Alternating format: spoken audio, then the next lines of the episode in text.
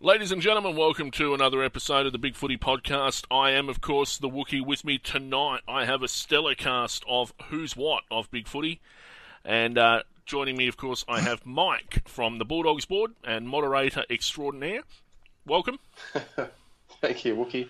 I think it's more of a case that no one else wants to come on, isn't it? no, no, that's not it at all. um, but speaking of people that reluctantly came on, Kangas. Welcome aboard tonight, mate. Thanks, mate. Always happy to be on, even though I pretty much got press ganged. right, right. So everyone really wants to be here then. Look, there's been some fairly big news coming on, uh, but let's start with what's caught your eye.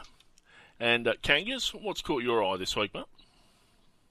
Uh, over the last couple of weeks, and we didn't have a podcast last week. North Melbourne pushing for a VFL side starting next year, its own VFL side, as well as Jack Ziebell wanting to push for North Melbourne home games, premiership games at Arden Street in the near future. So I'm not sure how that will happen, but I'm very interested by that. VFL side I can see, but you're not going to get premiership games at Arden Street in the near future. That's a pipe dream. Oh, it is, but it's it's, it's a nice dream.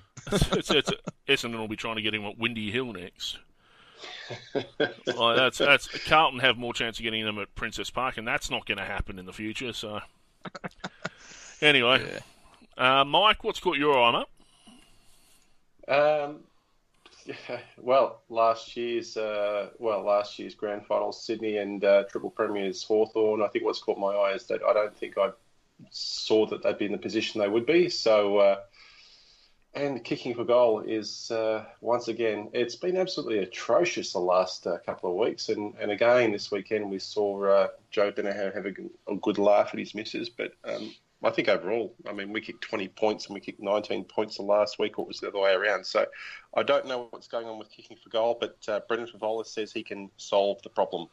Well, I, I, I, did see last week that he was offering to sign up for Collingwood, but Eddie said he was too fat to even fit between the goalposts. So it's uh, you know maybe he could. I don't know. He's won the he's won the talk, isn't he? Well, he, he kicks a lot. Of, he does kick a lot of goals, and he does kick them well. I mean, he's still doing it out in the country out there. I, th- I think he could still kick a few goals, but whether he could actually get the footy in the first place is the big question.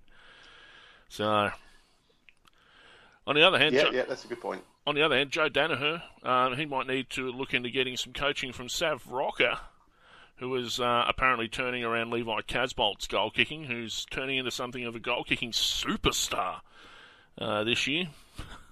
I will go that far. But, no, yeah. I would. I would. no, well, he's, he's, he's, kicking at nearly 70% on uh, accuracy, which isn't too bad, uh, as uh, they've said on the weekend, better than Jason Dunstall's average. But then again, Dunstall did go on and kick, you know, 1,300 goals. So, yeah, you know, it's it's uh, a long way from uh, being a good comparison there. What caught my eye this week, the AFL uh, CBA is almost ready to be uh, announced. Apparently, they've given them some extra leeway in the uh, extra increases in the second, third, fourth, and fifth years of the deal. So that looks like it's going to finally come to a close. And the other thing, of course, was the uh, revelation in the Age yesterday that the AFL is looking into getting into esports to hold events, computer gaming events uh, at uh, Etihad Stadium, guys. Mm, not sure about mm. that one. Not to mention today there was a, a release from the AFL um, about another bloody change to the out of bounds to make it uh, mm. a free kick to the opposition. Um, so if the ball is, so if your team, say for Carlton player, is the last one to touch a ball and it goes out via a kick or a handball, it's a automatic free kick to the team. So that's a new one, which will uh, obviously stir up some uh, feelings and drama. Well, they've been doing it in the SANFL, sorry, for the last uh, year, I think, and the AFL was going to wait and see how that went before it did its own. And they what they weren't looking favourably on it the last report a couple of weeks ago. So this is a bit of a surprise. Kangas? Yeah, it's it's absolutely stupid though, because what is the reasoning to lessen congestion? So why did they get rid of the third man up rule then? Well, it's to lessen it's... stoppages, not congestion. The, the, the out of bounds thing is about keeping the ball in play, not wanting people to go out and okay. have boundary throw-ins every so often. Uh, congestion yeah. is the one. Uh, third man up rule is about injuries first and foremost, uh, and then about congestion. but it's also Right.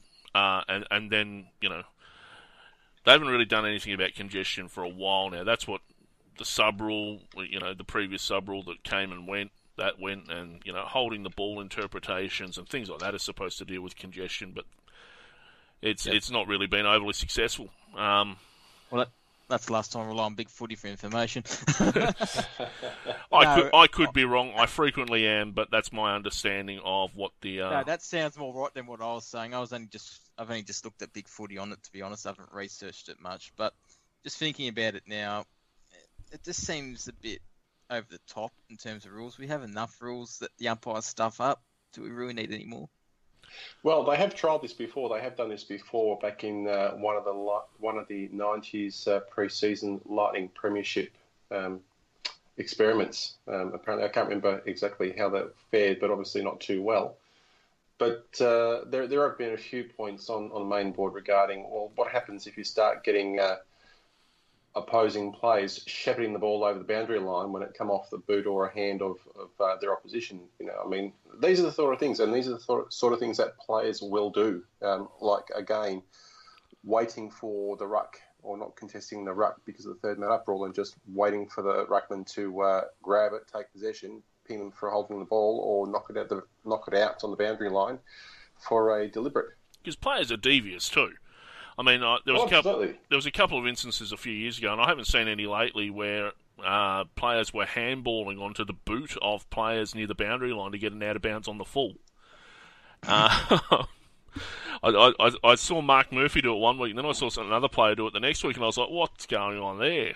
But I mean, I, I do agree that we do tamper around with the rules too much. It leads to general confusion from spectators and commentators and players alike. Uh, there's no better evidence of that than the rush behind rule, um, which is just who knows what's going on there these days. They actually paid one the other week too. I think it was last week. It was that was the first time I've actually seen it paid. Well, there was one a couple of weeks ago where uh, a player handballed through from like 20 metres out or something. So, it, oh, just just from inside the goal square, which is legal, but the umpire ruled it wasn't. So, Then there was it was pretty Callum harsh Mills. penalty. There was Callum Mills for Sydney against the Dogs. He got he got pinged for um, knocking it through when he was actually inside the fi- five yard box and, and so forth. And the, and the other uh, the other rule, obviously, or the other confusion area now is is you know umpires are talking too much um, when they should be focusing on the whistle. Um, and obviously, we saw some confusion in the Dogs GWS game, and there's been a couple of games where players are, are hearing the umpires say play on and the whistle's not going off and it's causing some confusion. I think the umpires need to stop talking as much as they do and focus more on the whistle and keeping the game going. what what about the Toby What- Greene thing on the weekend, where the the umpire basically said, "Look, we've been watching you for a couple of weeks." Um, you know, and, and this time you, Yeah. you you finally gone too far. Is that like They're we're not so- the MRP. Their job is to officiate the game and keep the game going, report an incident if they see it, and just, yeah, they're not there to assess an incident, to give commentary to an incident and engage with the player on it. They should just call it as they said. Yep, I'm reporting you for striking. Um, and that's it. Be done with it. Move on. if well, and and the incident itself was worthy of being reported because he did hit him square in the mouth. But uh, Yeah. Gerard Whateley was saying on 360 that, that he was warned about it by the MRP like two weeks ago or the week before or something. So there was there was a Yeah, warning was in play fined then. that. Yeah. So if, if that's the case, I, I, I don't particularly mind it. I mean, I do believe that you should judge each incident by its merits, but if a player has been specifically warned about his behaviour, um, I also don't have a problem with the umpires keeping an eye on that as well. But it does, it's it's Oh. a, it's not a good precedent. No, keep look keeping an eye on keeping an eye on it is one thing. Um, you know, talking about it during the game or, or debating it during the game is another thing. You know, that's that's where I think the, umpire went a little bit too far on this one. You know, I don't have any problems with umpires keeping an eye on players who have been just warned by the MRP for you know unruly conduct or whatever it is.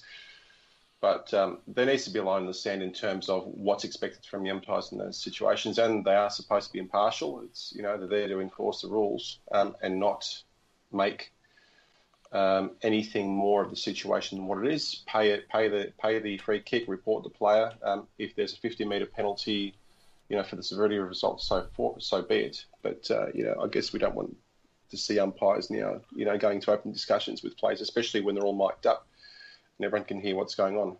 I've always had an issue with the umpires calling players by their nicknames and stuff. Anyway, I, I think it's Mm. too familiar for the umpires themselves. But then again, the umpires aren't professional. They're not. They're not full time.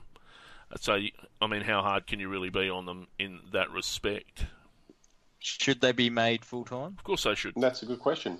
Yeah, They should. They if we're should be paying full time. players to be full time, we should be paying officials to be full time. If you Why want, haven't we yet? I've no idea. There's never really been a good answer for that. So Well, that's a good point because it's not like there's not, you know, there's no not enough money coming in from the AFL to do it. No, no, there's certainly a lot of money in the game at the moment. All right, guys, let's have a look at uh, the weekend, and first of all, to the ladder at the end of round six, and the Adelaide Crows undefeated at the top of the ladder with a very good win over the Tigers in Adelaide. Uh, they are the only side left undefeated after six rounds, so well, well done to them, and probably premiership favourites at the moment, I think. Oh, definitely. know. they're playing. They're playing very efficient football. They just punish any turnover. They win every one on one. They're very strong in the contested game.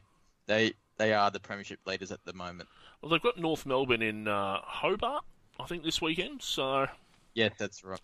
That could be a, could be a challenge. North coming off the first win, but we'll get to that a bit later. GWS, uh, Geelong, and Richmond all on five and one there uh, between second and fourth. It's a fairly even top four. Um, so some good. Uh, well, Richmond having lost their first, Geelong having got up, uh, having been beaten by the Pies, and GWS keep on keeping on. No, Yeah, look, I, I really wouldn't read too much into to the ladder at this stage in terms of the top, even the top ten, top twelve, because you know we've seen how how quickly fortunes can change, and obviously you know Adelaide are uh, are the trendsetters at the moment with with their um, with their good form, but I keep saying it's a marathon, it's not a sprint, and your best footy you want to keep that for September. So, but you know, I mean, they're certainly they're certainly playing to what's been expected of their output at this stage. So it's not surprising to see Adelaide up there because people they uh, were touting them last year as being uh, up there this year, and I think they're uh, they're going to be on track there, and probably wouldn't surprise me if they sneak in for a top four finish this year. Now, fifth through seventh is West Coast, uh, the Bulldogs, and Melbourne. Uh, sorry, the Port Adelaide, the Eagles, and the Bulldogs. They're on four and two. Uh, Port and West Coast playing each other in Adelaide this weekend, which will be fascinating, given West Coast don't have the best record away from home this year, and Port are uh, doing reasonably well in the last couple of weeks. It could go either way. Uh, the Bulldogs, Mike, um, perhaps not travelling as well as people would have expected the premiers. I don't know. You look the Freo game we didn't play. Um, the the game against GWS. So I'm not pro- probably not sure if you actually saw it. It was probably one of the games of the year. Um, Mm. I'm not saying they're not playing well. I'm just saying they're not winning as much we, we're as. not. We're not. Look, we're not playing to our capacity. That's right. We're not. We're not playing to our capacity. And against uh, again against GWS, we had you know six premiership players not playing um, that day. Yep. Um, so we had a, a late withdrawal in terms of Tom Campbell, which meant that our only remaining fit key position forward had to then swing to to the ruck. So. We were certainly stretched and tested on that day, and, and look, that was a game that was winnable for us, and, and we really kicked ourselves out of that game. We probably should have, um, you know, had that, and had we had we have been kicking straighter rather than uh, you know twelve or thirteen goals to twenty behinds, it probably would have been a different story. But you know what? I mean, I'm not too worried about the loss. Um, I think it, it probably shows that both teams are going to be pretty good this year. You know who I blame for the Dogs' predicament at the moment, Mike? Bob Murphy. I'm saying Bob Murphy is the jinx in the Bulldogs side this year. He wasn't there for the for for a large part of last year. Wasn't there during Mhm. the finals campaign, and they won. I'm saying he's back Yep. this year, and it's causing confusion and errors and losses. I'm saying you dump Bob Murphy, things go back to normal. Well, well, just to debunk just to debunk that theory, after six rounds, we're in exactly the same position for win loss ratios that we have been for the last three seasons. So after six rounds in 2015, we were four and two. Last year we were four and two. This year we're in four and two. And who played in all those games? Bob Murphy. Who didn't play in No, the he didn't. second half of last year? Bob Murphy. No, no, no. Murphy only played in the first three games last year, and after that we were we were uh, one and two. So maybe I just made that theory up. But I'm just saying. I'm, I'm still blaming Sir Bob Drawing a long Murphy. That's, That's- all, that- that's all right. I, li- I like to all go out on a limb with my theories. Um, Melbourne bringing up the last spot in the eight there at six and three, along with St Kilda in ninth, Essendon in tenth, and Fremantle, who have uh, done something of a Lazarus and come back uh, to be three and three as well after uh, what was a poor start to the season. Um, not really much to draw from there. Essendon and Fremantle playing each other this weekend, which will be interesting. Um, uh, but as always, we'll get to that later. Gold Coast and Carlton at uh, two and four, along with Collingwood, Collingwood and Carlton playing this week in the Pies 125th anniversary game at the MCG. Should be a big one. North Kangas uh, coming in at 15th Finally. Uh, along with Brisbane and Hawthorn at one and five. What is going on there, Kangas? What, what's what's what's the reasoning behind North not travelling as well as perhaps might have been expected at the start of the year? Just a lot of close losses, unfortunately. Senior players not standing up when it's counting. Uh, better younger players just tiring at the end of games, lacking composure, under pressure. There's lot of reasons you can all draw back to uh, close losses of 2013. I was going to say it's, it's the 2013 season all over again, isn't it? It is, but and it's the same senior players that do let us down at certain moments. They lack composure under pressure. And They make stupid decisions that they wouldn't normally make. And our style of play this year has been very run and gun down the centre, so we tend to turn it over more than other sides. So And you know who I blame? when you You know who I blame for this, You- Kangas? Boomer Harvey. yeah, He's he's not All right, there. what's He- the he's let reason? he's What's let his reason? team down. He he went because they told him to, and you know he's kicking goals and stuff for you know some bunch of North Heidelberg. not there you go North Heidelberg, and I, I think he's the missing link. Another goal or two from Boomer Harvey, and uh, you might have got over the line in a few of these games. Of course, like uh, my previous Well, maybe, but he, his lack of defensive pressure might not have. Jo- Josh Simpkin, Taylor Garner, these guys are going to take his spot over the next couple of years, and I'm more excited by them, to be honest, at the moment. apparently all of my theories are going to get shot down in flames tonight. So uh, you know, just you know, That's right. That's what I do. Clean up in Aisle Wookie at the moment. Uh, Syd- the Sydney Swans bringing up the bottom of the ladder, which is probably the biggest surprise of the lot. Well, the, the Swans and Hawthorn are down there, but the Swans for sure they were finalists last year. Um, and here they are at six and zero, and no sign of you know it, they were. I mean, they were the only team ever to be naught and five and be favourites to beat a side over on the weekend against Carlton, and they just they didn't look like they were going to beat Carlton after half time. It was just they collapsed, and I don't know what there is to say about the Swans at the moment, but they, it's just not looking good. Look, don't know. You, you would expect him to, to start winning a couple of games at some point in time. Their list is not that bad. Um, that they should be in this position. Um, I, I'm not up to date with their injury list, but yeah, some, something's amiss there. And, and you know, for, for grand finals of last year, grand finals of 2014 and 2012, you wouldn't expect them to bottom out that quickly.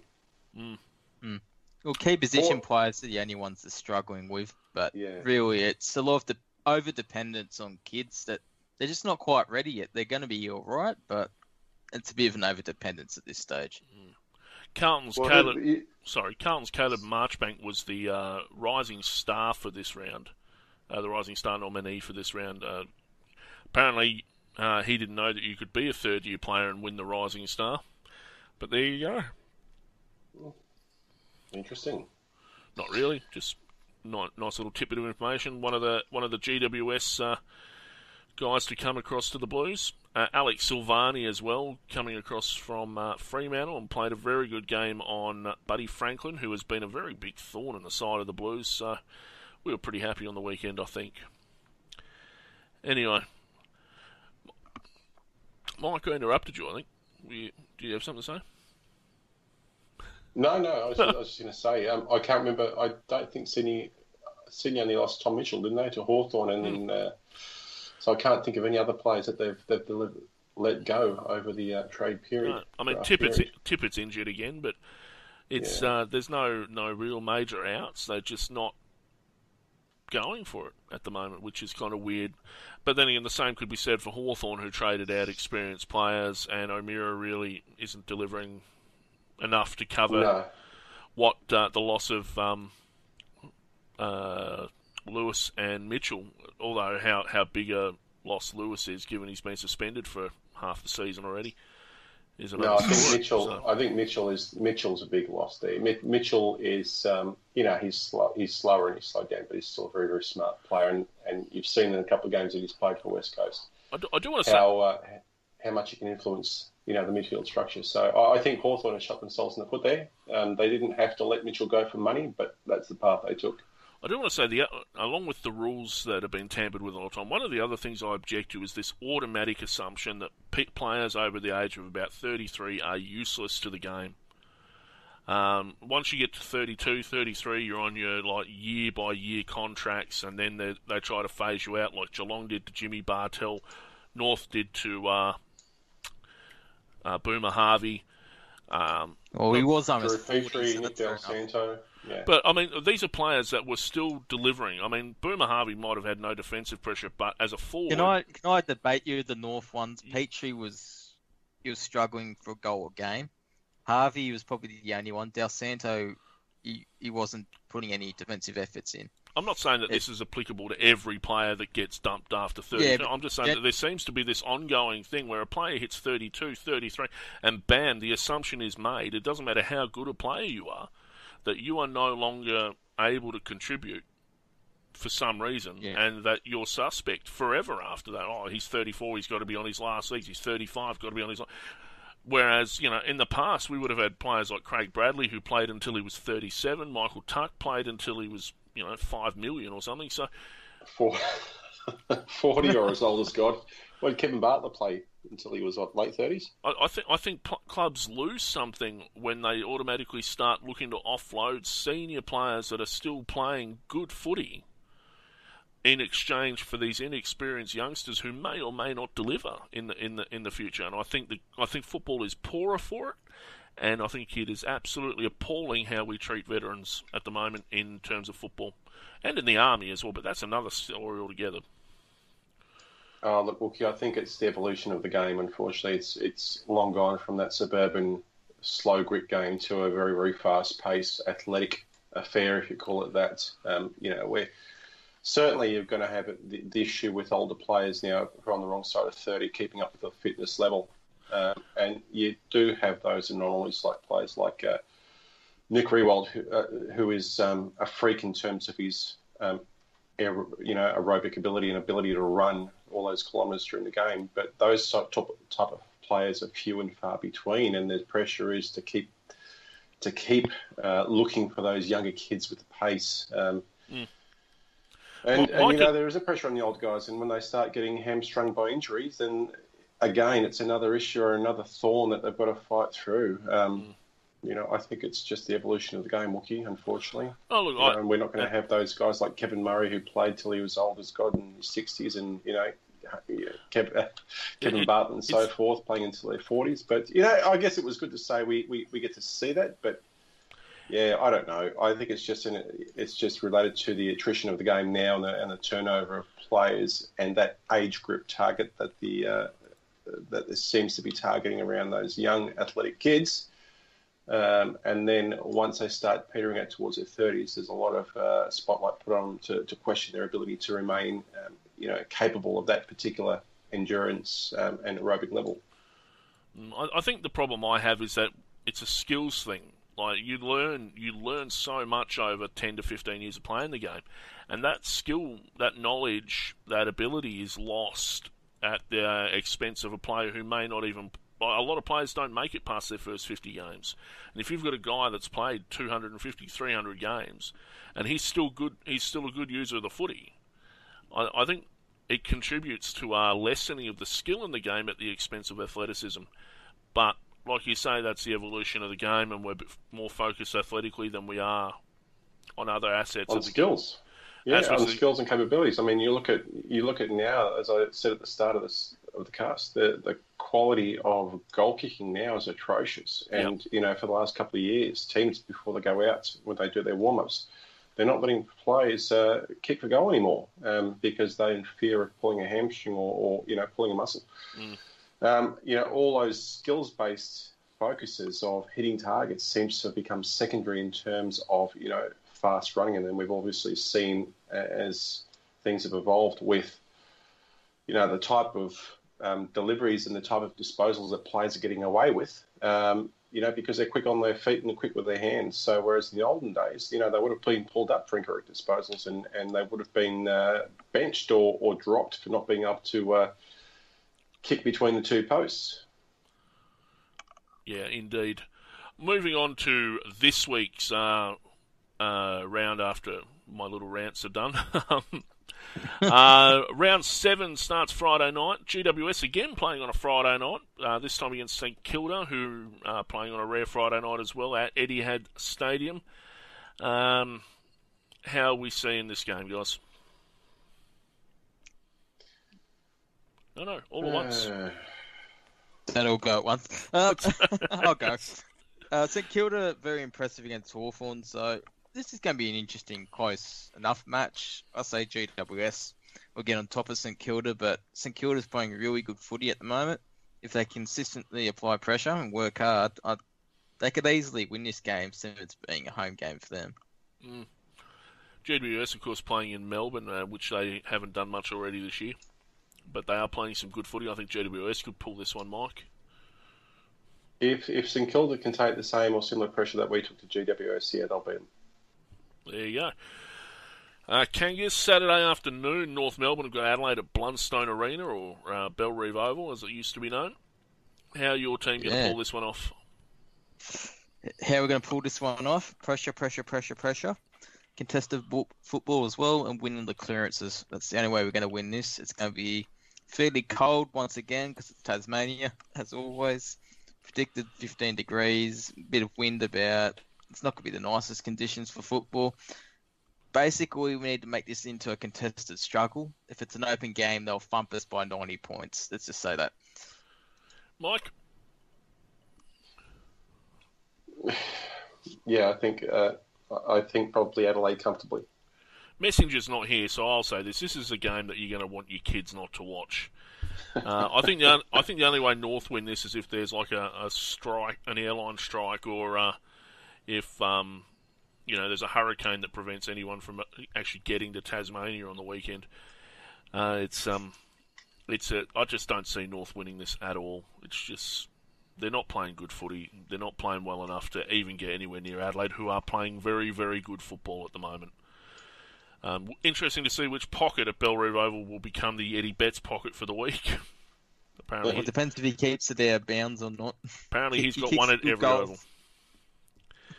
so Bellerive Oval a little bit different to Adelaide Oval for the Crows as well. So it'll be interesting to see how they go away from home there as well.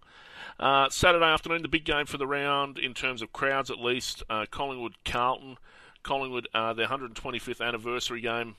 Uh, so some big events going on there for Pies supporters. Uh, for everyone else, not so much. But uh, this game at 2.10, the traditional time slot in the afternoon as well. So it should be a fairly big game. As a Carlton supporter, if we play the way we did on the weekend, I think we can get over the Pies. But uh, Pies playing some good footy against uh, Geelong as well. Guys, how you seeing it?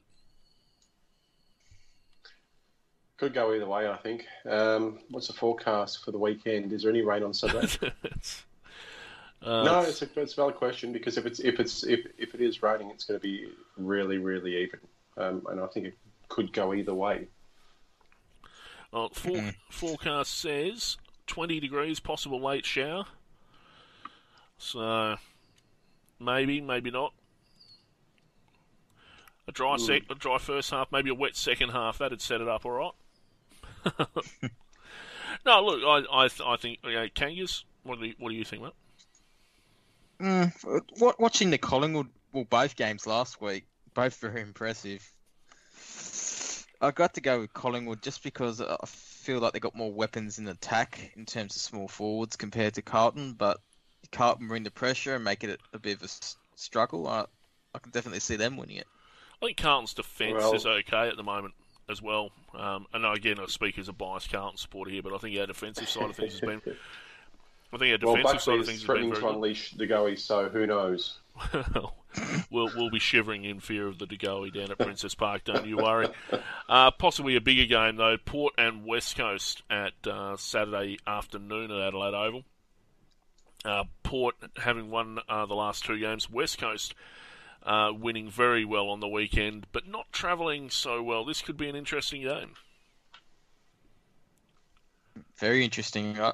Port's, well, both teams, as you said, are in very good form. I really do see probably Port winning out in a bit of a dour struggle. I think there'll be. I'm not sure about the weather. I don't think it's going to be that great. I have to check that. But I do see Port winning out in a contested struggle.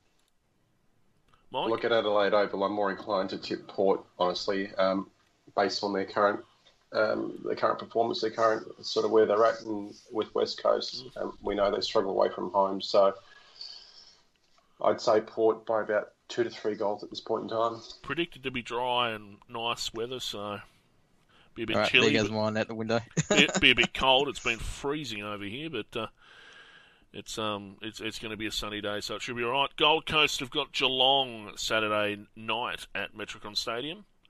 Interesting game. Geelong coming off a loss against the Pies. Gold Coast playing at home. They're playing okay footy at the moment. Kangas? Yeah, it depends. This this game depends a lot. Watching Gold Coast, if you give them space, they'll kill you every time. They're very mm. quick. They've got they're one of the best sides in the AFL at the moment. They send the clearances if they win the centre clearances and Geelong don't pressure them, they could easily win this game. But Geelong's more reliable, so I'll tip them. Mike. Um, I don't know. I, I, th- I, think this is one of those sort of games that can really surprise you. Um, I would not be surprised if uh, Gold Coast um, were actually going to get were actually get up and, and, beat Geelong. Just got a funny feeling about that particular game. Um, you know, whether whether Gary Ablett has a has a big game and so does Tom Lynch. Um, but up there, um, a little bit warmer. Yeah, head says Geelong, but uh, I think Heart says uh, maybe Gold Coast for a bit of an upset. Okay, I really don't know. It could go either way for me. Gold Coast play well. They could if they get open and out. I mean, mm. you could. It, I mean, it could really open up. I think Geelong will win, but it, it'll be a close one. Mike, the Bulldogs on Saturday night also have Richmond coming off a big loss. Um, how are you mob going to do this? Yeah, I, I, think we'll do all right. Um, Richmond are in a bit of trouble with no tools now, Nankervis being suspended um, for his elbow, so it's it's going to have problems. We've got Tom Boyd uh, and Tom Campbell back. Um, where looks also looks like we've got Dickson back in the side this week, maybe Cremery um, if he's if his hip's okay. Um, we've got a couple of players pushing for selection, so I think uh, we're going to be um, pretty comfortable against Richmond there at uh, Etihad Stadium by about four to five goals. Predicting a decent win. Mm, interesting. Yeah, Kangas. Yeah, dogs too strong for mine. Yeah, I'm going for the dogs because I hate the Tigers. Um, no other reason. it's, um, it's one of those things. The Swans on Sunday have got the Lions at uh, at uh, the SCG. Oddly enough, on a Sunday afternoon, this game right before uh, the victory take on Sydney FC in the A League Grand Final. Not that any one of you will care, but uh, yes, the Swans have got the Lions at the SCG in what Messenger probably refers to as time to do the gardening. Um, but uh, Messenger, of course, not here to defend any of these comments, but these are comments he has made in the past about certain games, so we can predict them. I could almost just write, record Messenger saying things and just play it over certain games. Anyway, uh, the Swans and the Lions, guys. How are we seeing this? Could, could, could, could we? No, I, I, I just, I don't know. I've tipped the Swans the last couple of games, and that hasn't gone out well. I tipped them against Carlton last weekend. Could we see Brisbane get up? Who knows? I, I, I don't know. I, I just don't know what's possible with Sydney at the moment. I mean, yeah, at SCG, you would ex- you would really expect uh, Sydney to beat uh, the Lions up there. You'd probably expect Sydney to beat many teams up there, but you just don't know with Sydney at the moment. They are so uh, cold. They're capable of, of uh, any really bad performance. Yeah, I, I, think the Swans might get their first game up here, but if the Lions can get moving, it could go either way. I mean, it's just hard to predict, isn't it? The Swans are just playing such bad footy, and the Lions, they, they haven't been playing too bad, but uh, I don't problem know. with the Lions, though, is they, they struggle to put four quarters together at the moment. That's their problem. They run out of puff. Um, Yeah. You know, they, they came out and kicked 12 goals to half time against us and kicked another two goals for the rest of the match after that. So they come out guns blazing, which, which was good to see them doing and a bit more competitive. But whether or not they can last a distance and stay competitive over four quarters, and that's probably the thing going against Brisbane, um, playing up at the SCG there. And, you know, I probably think Sydney will, will win, but it won't be a big win, probably two two goals thereabouts. But I'm just going to say that would not surprise me if we did see another upset with Brisbane uh, beating Sydney. Melbourne have got Hawthorn Sunday afternoon at the MCG in what is sure to be a blockbuster fixture. Um, I think this is their Pink Lady event for Melbourne uh, for breast cancer uh, or cancer in general. I'm not sure. I think it's breast cancer, but it's their Pink Lady event, and they would like as many people to possible as possible to go down there and uh, wear pink or put on a pink poncho or cover the field in anyway, whatever it is. Um, it's for a worthy cause. They did this last year. I think they had 15,000 people on the Oval after the game or something, and whatever. It was pink, and there was lots of pink. That's all I remember. And you can probably find more details on the Melbourne Football Club's website. But this game against Hawthorn, guys, can the Hawks get up? No, They can, but they, they will. won't. Like they, they can, but yeah, I agree. They can, but they won't. I think uh, Melbourne comfortably. Um, Melbourne, we've got well, not we. They have got uh, young Hogan back. They've got uh, uh, who else? Um, Lewis back as well. I don't think um, Hawthorn will be up to it. Here's- a question for you, though. Is it time for the Hawks to get a new coach? I mean, after so long, someone was saying the other day that after so many years of having a very good coach, um, I think it was uh, Matthew Lloyd, um, was saying that, you know, they had Sheedy for years. And eventually you just need to hear a different voice because you're hearing the same stuff all the time. You've seen the mannerisms, you've seen it all. Is it just time to get a new coach in? It's a bit too early in the season, isn't it, for Yeah. a new coach? Well, is it though? How long has he got in his contract? He's still got a few years, hasn't he? He's two, 2019, I think. So, yeah. So, so this year, so two, two, three, well, two and a half seasons. So. Revisit to at the end of the season. mm. anyway, um, Fremantle and Essendon to finish off the round at uh, in Perth in at the main stadium there. Fremantle uh, doing okay, Essendon doing okay. They're both middle of the table teams. How are we seeing it, guys? Fremantle at find- home. Sorry, go on. Sorry, Mike. Are you right, Mike? I was just going to say, I do, I do find it interesting that uh, Nat Fyfe's indiscretion was let go above MRP. So I was going to say, with him playing, I, I'm inclined to tip Fremantle for that. If, if Fife was going to be playing, I think Essendon would be in for a reasonable chance. But then again, seeing their, uh, you know, performance last weekend um, wasn't really um, convincing either way. So yeah, I think I'm going to go for Fremantle by about three to four goals on this one. Yeah, I'm yeah, gonna go was- same Sorry, for me. Yeah, Freo at home for me as well. So that's round seven. Um, anything you guys are looking forward to on the weekend the most? Not at all. Not at all. Oh yeah, I'd be happy. I'd be happy for a win against uh, Richmond. Yeah, I'd be happy to get it over the Pies. It's one of those games like there are four games a year you have to win as as a Carlton supporter. It's against Richmond, it's against Collingwood, and it's against Essendon. We beat Essendon, we lost to Richmond, so we've got to get the Pies there. It's um, it, it's how it is. The rest of the teams, I couldn't care less if we win or lose against. To be honest, you got to win these games. If we can beat the Hawks, Yeah, though, I'll be a happy man, and that could be that could happen, and I'll be happy with that as well because it's been a while since we've beat them. I think 2008 was the last time. So, anyway, anything else you want to bring up before we go, guys? No, I think that's it. I'm telling you, Chief is That's going to be happy with how short these podcasts are getting. We've streamlined the system. Well, we all live to serve Chief. That's right.